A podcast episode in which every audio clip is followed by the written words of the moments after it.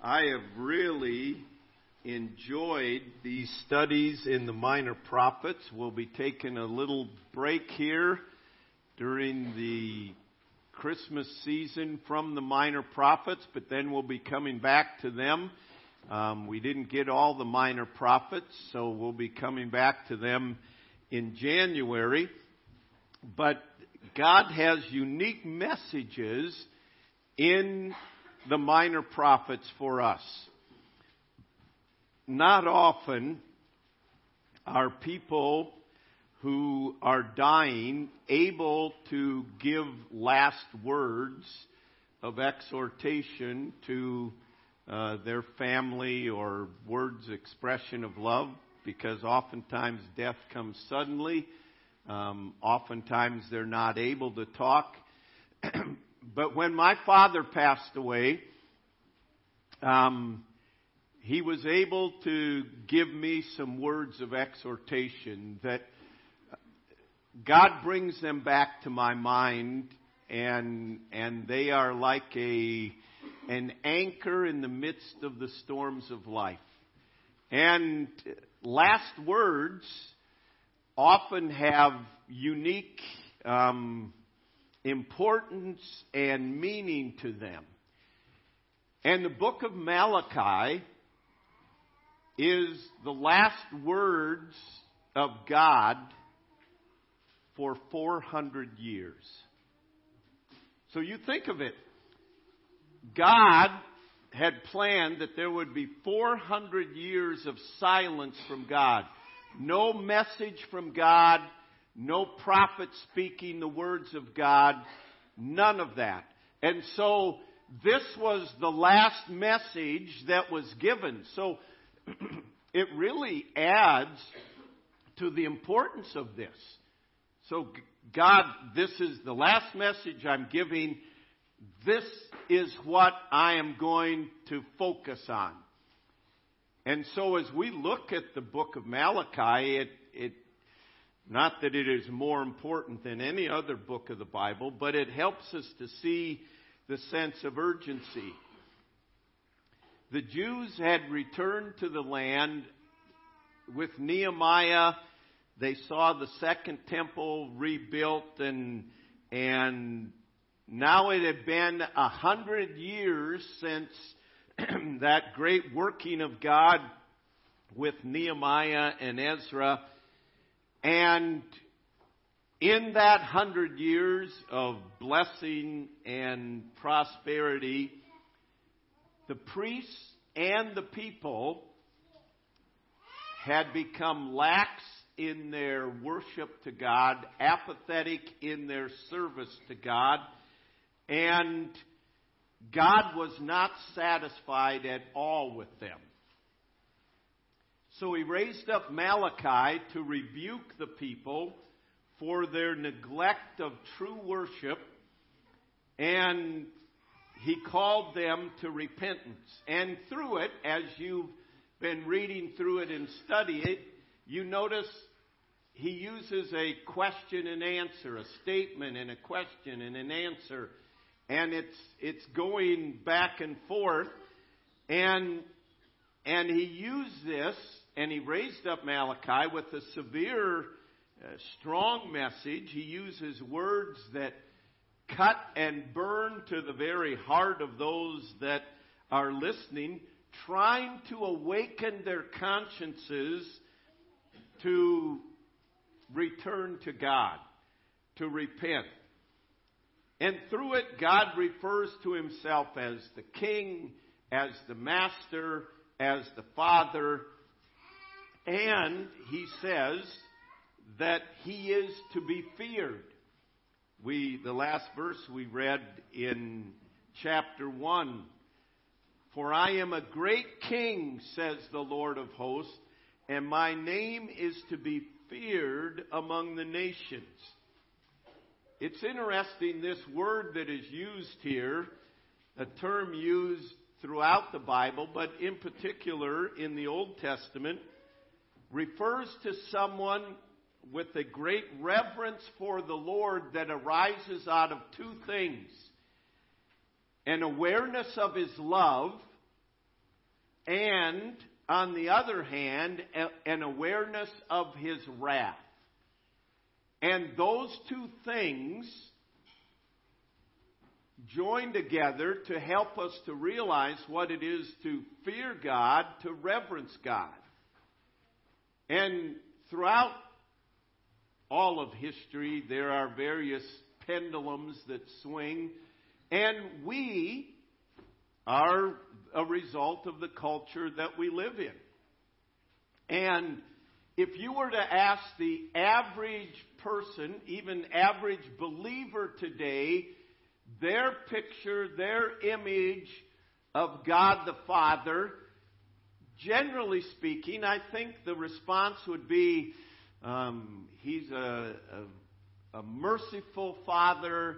He is a kind Father. He is a forgiving Father. He is full of loving kindness. And all of those things would be true. It almost is a result of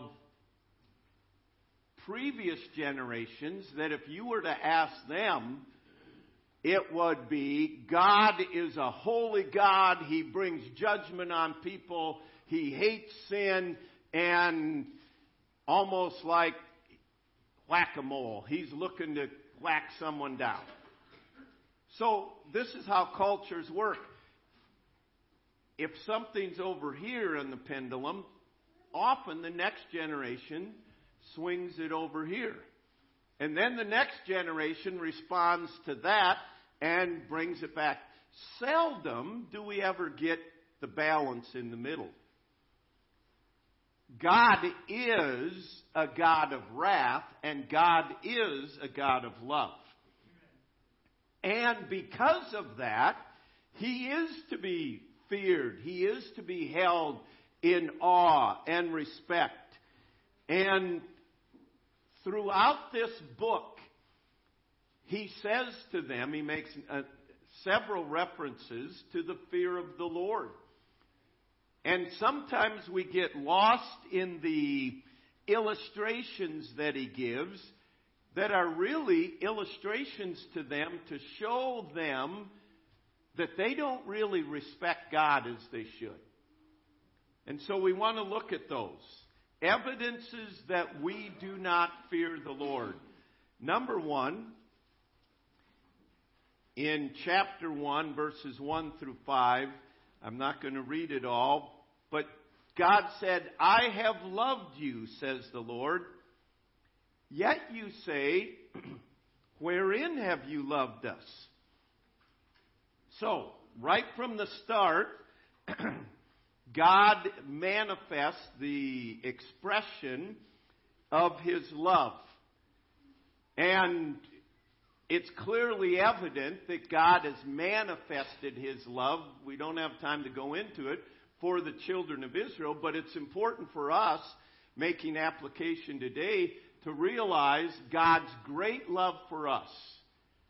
That God saw us in our desperate condition as sinners, that all of us have sinned and completely fallen short of the glory of God. That the very best we do is, is like a weak bow that can't reach its target. We fall short from the glory of God, God's holiness. Our sin falls short. And in His love, God sent His Son, Jesus Christ, to pay the penalty for our sin. Something we couldn't do something no church can do, no works can do, no baptism can do. He alone paid the penalty for our sin, and He offers it to us that we might have forgiveness of sin. For God so loved the world that He gave His only begotten Son, that whoever believes in Him should not perish but have everlasting life. There's no question of God's love. And yet, we often question His love. God, do you care about me? Why did this happen in my life? God, it doesn't seem like you love me because I don't see this prayer answered. Or, God, it doesn't seem like you love me because they seem to be blessed. More than I am. I'm trying hard and, and, and it, this goes wrong and that goes wrong. And we doubt His love. And it all comes back to because we're not surveying the wondrous cross. We're not thinking on what He's done to rescue us from condemnation, from the, the fires of hell, and give us forgiveness freely through Jesus Christ, through nothing that we did, nothing that we deserved. It is a gift of God. And yet, when we don't have a, a respect of God, we'll doubt His love. Well, it doesn't seem like you love me. Doesn't seem like He loves me. I should have all of the wrath of God upon me, but I am now forgiven in Jesus Christ. So initially, the first evidence is that we do not fear the Lord is we doubt his love. Then in the passage that we read, a second evidence that we do not fear the Lord is that we dishonor his name. And let me just let me just stop here a moment. Over 20 times in this book, it refers to the Lord as the Lord of hosts. And, and we don't fully grasp what that means. That means He is the captain of all the armies of heaven. He is the Lord of all the forces of the universe. He is the commander in chief. He is the Lord of hosts. So, over 20 times in this book, he's making reference to that, and he's reminding them this is who I am, this is my power, this is my authority, this is my greatness. And then he says, if I am a father, where is my honor? If I am a master, where is your respect for me? He says, I am the king. I am the master. I am your father. But he says, You dishonor my name. And they said, How have we dishonored you? And honestly, if you were to, to take a look into their practices at that day, you wouldn't notice anything. You'd think, wow, every, everything's going along fine. They're, they're making sacrifices to the Lord as they needed to do before Christ came. And, and everything seems to be going along fine. And God says, no, you wouldn't bring these leftover sacrifices to your governor, but you bring them to me. He says, I am the supreme authority. I am God over all. And you know that I am deserving of the best of the lamb and you're going and grabbing this lamb that has a broken leg and won't be worth anything at the market, and you're coming and offering that to me, and he says, I am sick of it. He uses some strong language. He said, I wish there were someone to come and shut the door so that you wouldn't even have access to make these offerings to me. That's exactly what he said here. He said, You dishonor my name. Notice verse 13 of chapter 1.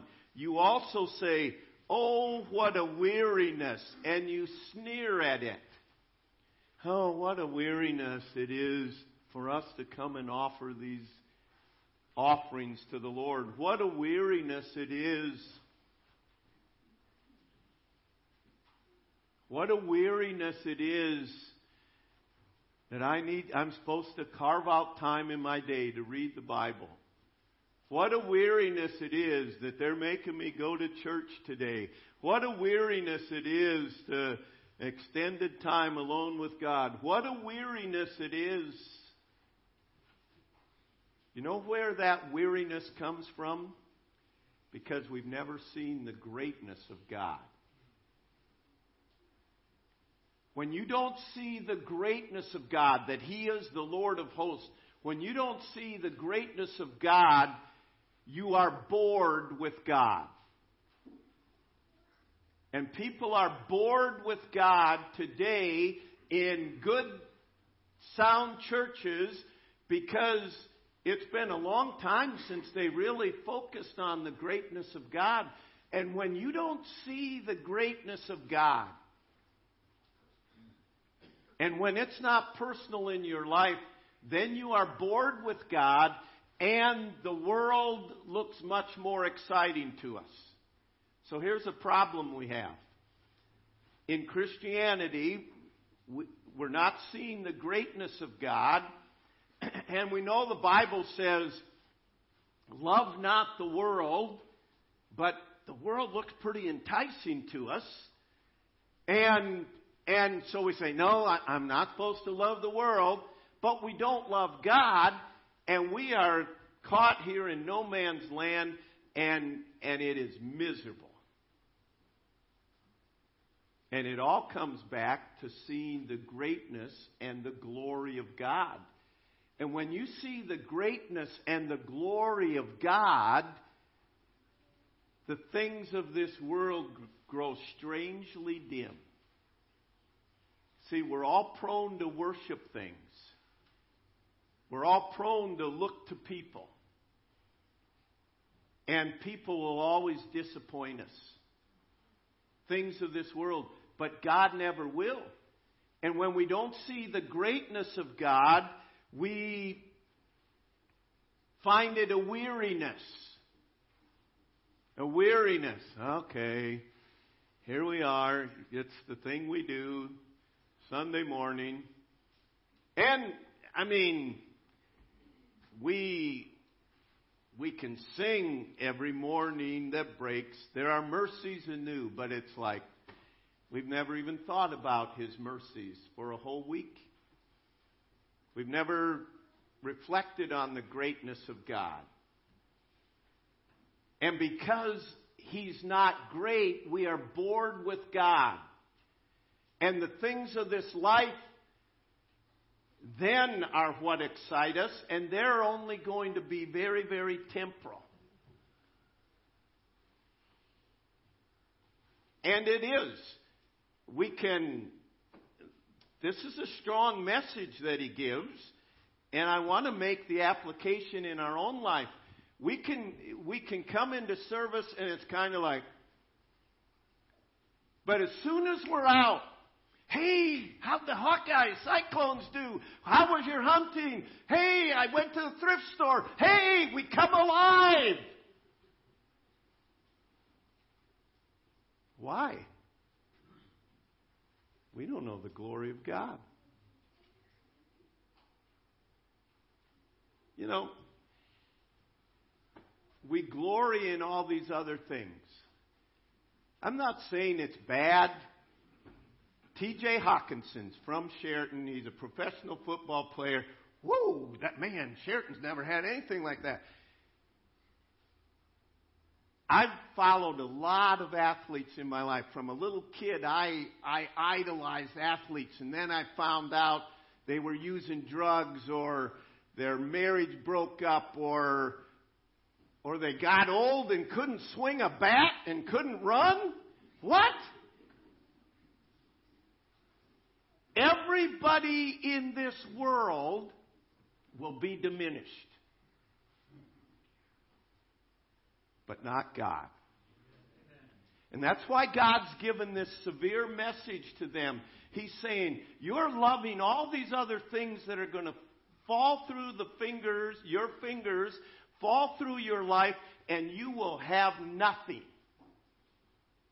But He says, I'm here and what are you bringing to me? You're dishonoring me. This is a disgrace to me. So, um, this last week, Marilyn made one of our favorite pies, rhubarb black raspberry pie. Mm. So we still have a little bit left at home. It's wrapped in a tin foil. It's getting soggy now. Can you imagine if tomorrow morning I went in to the governor's office and said, "Hey, I want to, my wife made this pie last Tuesday, but I want to give it to you. I've eaten some more off it and you wouldn't think of doing that. And yet we give God our leftovers. And God says, You don't fear me. You don't reverence me. You don't understand my love. And you don't understand my wrath when you're bringing me these things that dishonor my name. He goes on in chapter 2 and verse 10 through verse 16. And again, we don't have time to read all of these. But he says, Hasn't God created all of you? And he says, You come and you cover my altar with your tears, and you act like you're repenting. And he says, I, I, I'm not going to regard your offering anymore in verse 13. And yet you say, why? Why won't you regard this? And in verse 14, because the Lord has been witness between you and the wife of your youth, with whom you have dealt treacherously. Yet she is your companion and your wife by covenant. But did he not make them one, having a remnant of the Spirit? And why one? He seeks godly offspring. That's why one. Therefore, take heed to your spirit, and let none deal treacherously with the wife of his youth. For the Lord God of Israel says that he hates divorce, for it covers one's garment with violence. So God says, and evidence is you disregard my design. And the illustration he gives is in the home. God designed the marriage to be a picture of God's love for us. He designed it to be a place of security. He designed it to be a place of, of genuine love one for another. And he says, I see you coming and offering these gifts before me and, and crying in repentance. And if you were to look at it, you'd say, wow, they must be spiritual. And he says, no, I don't, I don't even want to hear it. Why? I see how you live in your home. You've dealt treacherously with the wife of your youth. You don't love her. You're selfish. You don't manifest Colossians 3 our memory verses in your home, forbearing one another, forgiving one another, clothed with humbleness of mind. He says, I'm, I see what goes on in your home. And in 1 Peter 3, he says, Husbands, dwell with your wives according to knowledge, giving honor unto the wife as under the weaker vessel, lest your prayers be hindered. The same principle of Malachi. He said, You have put away my design for the home and for the family. And he says, I don't even want to hear.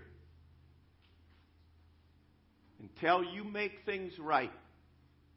He says, I don't want to hear it.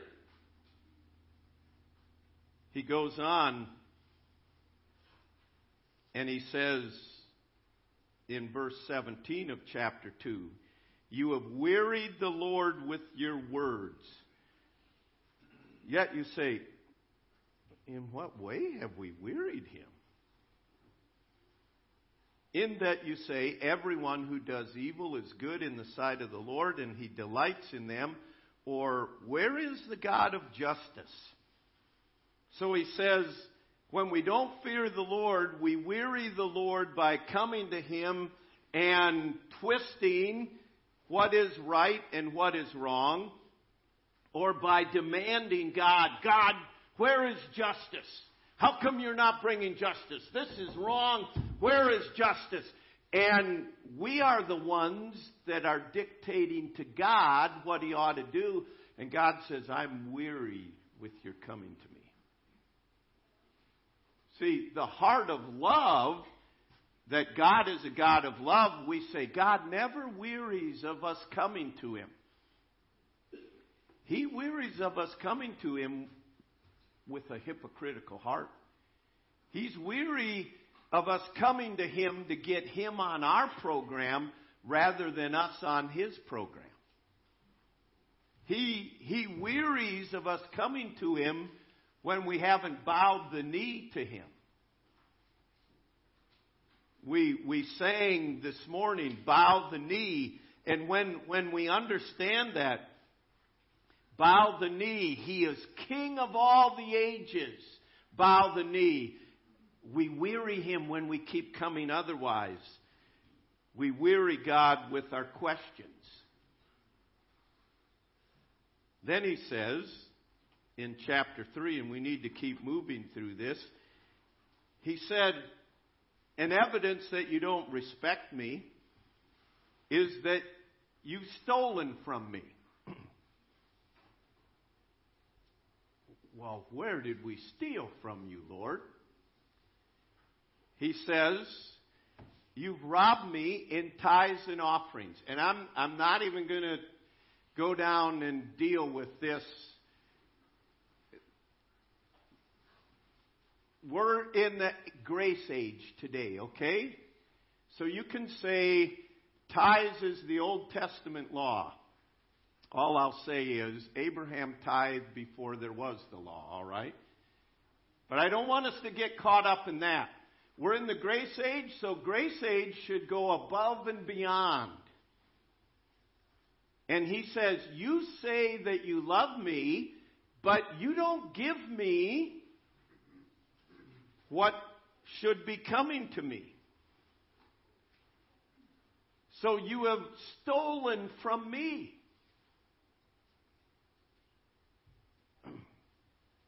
We know what it's like in a personal manner when stump, someone extorts the funds of God's work. And we find that very offensive, and it is. But when we do not give to God, we show we don't respect Him. We show we don't fear Him. Every one of these we could preach a series on, but we don't have time. Let me mention one more evidence that we do not respect God or fear God. In chapter 3, verse 13, your words have been harsh against me, says the Lord. Yet you say, What have we spoken against you? You have said, It is useless to serve God. For what profit is it that we have kept his ordinance and that we have walked as mourners before the Lord of hosts? So now we call the proud blessed, for those who do wickedness are raised up, they even tempt God and go free. We speak ill of God. We say, ah, it doesn't pay to serve the Lord. I've done this in vain we speak ill that God hasn't kept his promises. It's useless to serve God. Here, I've been serving God for all these years and this person hasn't and look, everything seems to be going their way. And we say the promises of God aren't true. I haven't seen him do it, this in my life, and we speak ill of God because we do not respect him. So let me just quickly, how to learn the fear of God. Number one, look up. Chapter 3 and verse 1 Behold, I send my messengers, and he will prepare the way before me, and the Lord whom you seek will suddenly come to his temple, even the messenger of the covenant in whom is, you delight. Behold, he is coming, says the Lord of hosts the reality of God's coming. The Old Testament people look forward to his coming in Bethlehem. We look forward to his coming in the clouds, 1 Thessalonians chapter 4. And to think today I could be standing before God giving account of my life to God. That ought to make me respect God. That ought to make me say, whoa, accounting, accounting day come, could be today. Am I ready? Am I prepared? Have I been living in such a manner that honors God? He is coming suddenly, he says. So look up. But then in chapter 4, well, excuse me, chapter 3, and notice if you look in verse 7, Yet from the days of your fathers you have gone away from my ordinances. So he's saying, from the days of the fathers in these hundred years since the great revival, you've gone away from my ordinances. Now turn to chapter 4 and hear what he says in verse 4. Remember the law of Moses, my servant, which I commanded him in Horeb for all Israel. Remember the law of Moses. Remember God's word. You look up and then you, and understand he's coming again. That ought to make me love him and also stand in awe of his judgment. But now I look into the Word of God. I read the Word of God, and as I do, it tells me about the greatness of God. It tells me this God is so great. He calls the stars by name. He spoke and everything came into existence. This is a great God. This is a great God who parted the Red Sea. This is a great God that, that raised the dead. This is a great God that fed 5,000. On and on and on we go. And that's our God. But it's ho hum. Yeah, I've heard all those Bible stories. I was a little kid and heard those Bible stories. In fact, you got part of it wrong. It wasn't 5,000, it was 5,000 men that he fed. Let's get this right. And we got all the dots and I's, the I's dotted and the T's crossed, but we don't worship God. We don't say, man, oh man, what an amazing God you are. Because we don't see Him in the Word. We neglect the Word of God. So you look into the Word, and then going back, going back to the um, chapter three about tithes and offerings. No, I'm not going to say to you. I'm not going to preach on this. But the whole crux of this is this you honor me with my first fruits, and you prove me to see if I'm not a great God. So he's saying, how many of you have ever heard this? I double dog dare you. How many of you have ever heard that, huh? Just the old timers. That meant your manhood's being challenged. I double dog dare you. Oh yeah? Come on, let's go. I was getting hot anyway, all right? God's saying, I dare you. Try me. Prove me. And you know what? When you do, you say, wow. We can live better on 90% than we do on 100. We live better on 80%. We live better. Whoa, what a great God. This doesn't make sense. But it does with God. And you have joy. Because you're proving God and you're saying, wow, this is true. That's in just one area. Another area, you, you go to God's Word and He says, you need to go seek forgiveness in this. And you think, oh, I don't want to. But you say, I'm going to obey. So you prove God and you go obey Him and the peace that comes in your heart, the joy of having a clear conscience, there's nothing like it. So prove God. And then notice chapter 3 and verse 16. Then those who feared the Lord, there it is again, spoke one to another. And the Lord listened and heard them, so a book of remembrance was written before him for those who fear the Lord and who meditate on his name. Those who feared the Lord spoke one to another, fellowship with other people who fear God. It, it's like, wow, there were a lot of people that didn't fear God, but God raised up a remnant, and there were people that feared God, and they gathered together at church, maybe? They gathered together and spoke one to another and encouraged one another. And God looked down and He saw it and He said, Write that in the book of remembrance. I'm, I'm going to remember them. You want to be remembered? Fear God.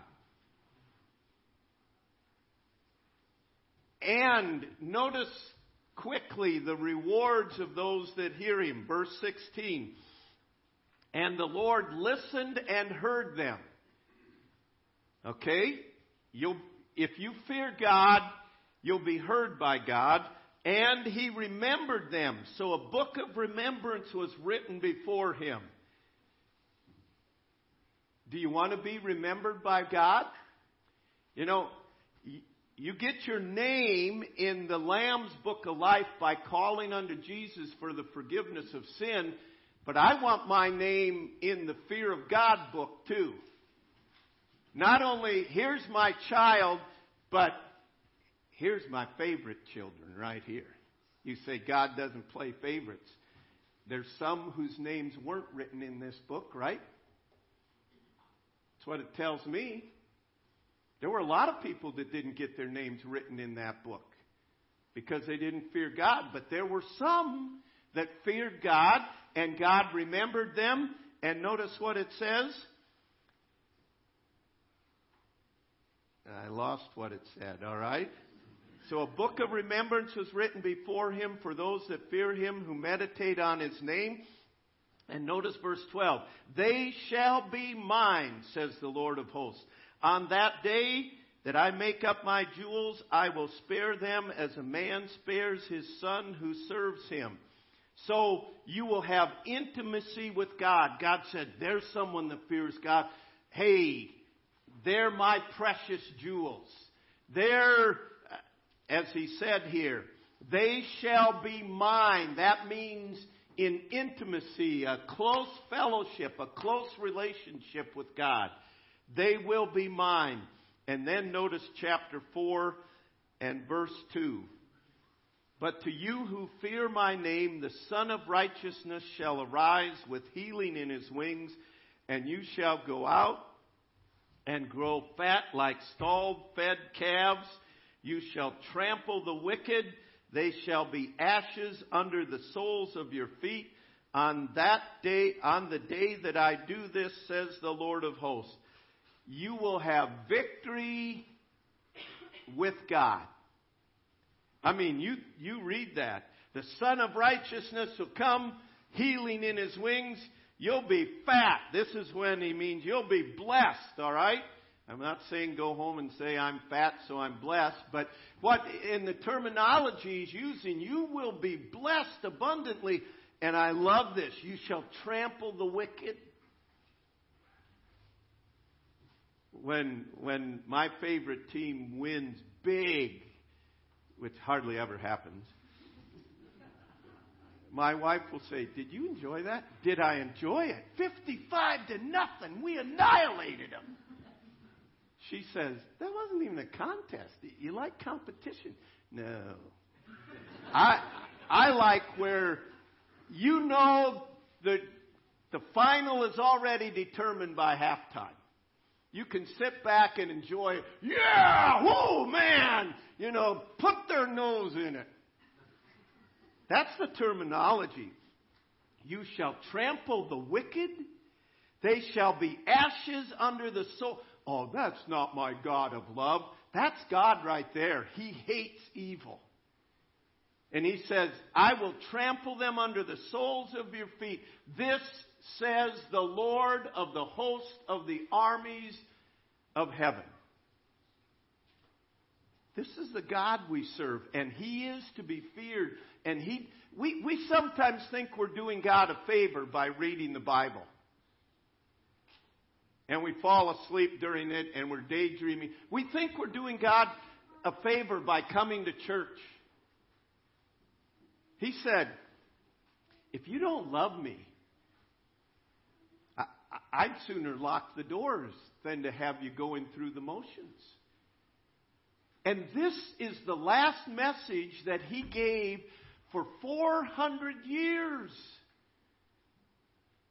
And it is as pertinent and relevant to us today as ever before. Do you love God? Do you fear God? Do you know God?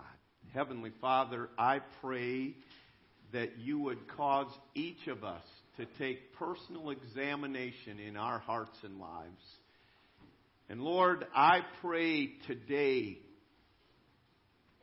that you would cause us to turn from our ways and turn to you. Lord, I pray if there is one person here today who has never called upon you to forgive their sins and save their soul, Lord, I pray today, before they leave, they would do that or mention it to someone that could help them today to know that they are a child of you, to know their sins are forgiven.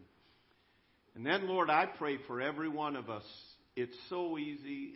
I'm ashamed to say this, Lord. It shouldn't be this way, but it is so easy for us to get lax and, and careless in our worship, in our relationship with you, to think, oh, that's good enough for God.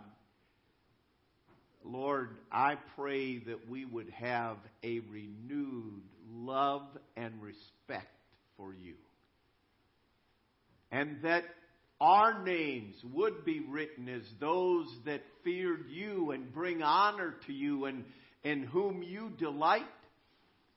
So, Lord, do what is necessary in our lives. May we look up. May we look into your word.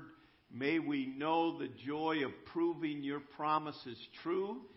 And Lord, may we one another build up one another in the faith that you would be honored. We pray in Jesus' name. Amen.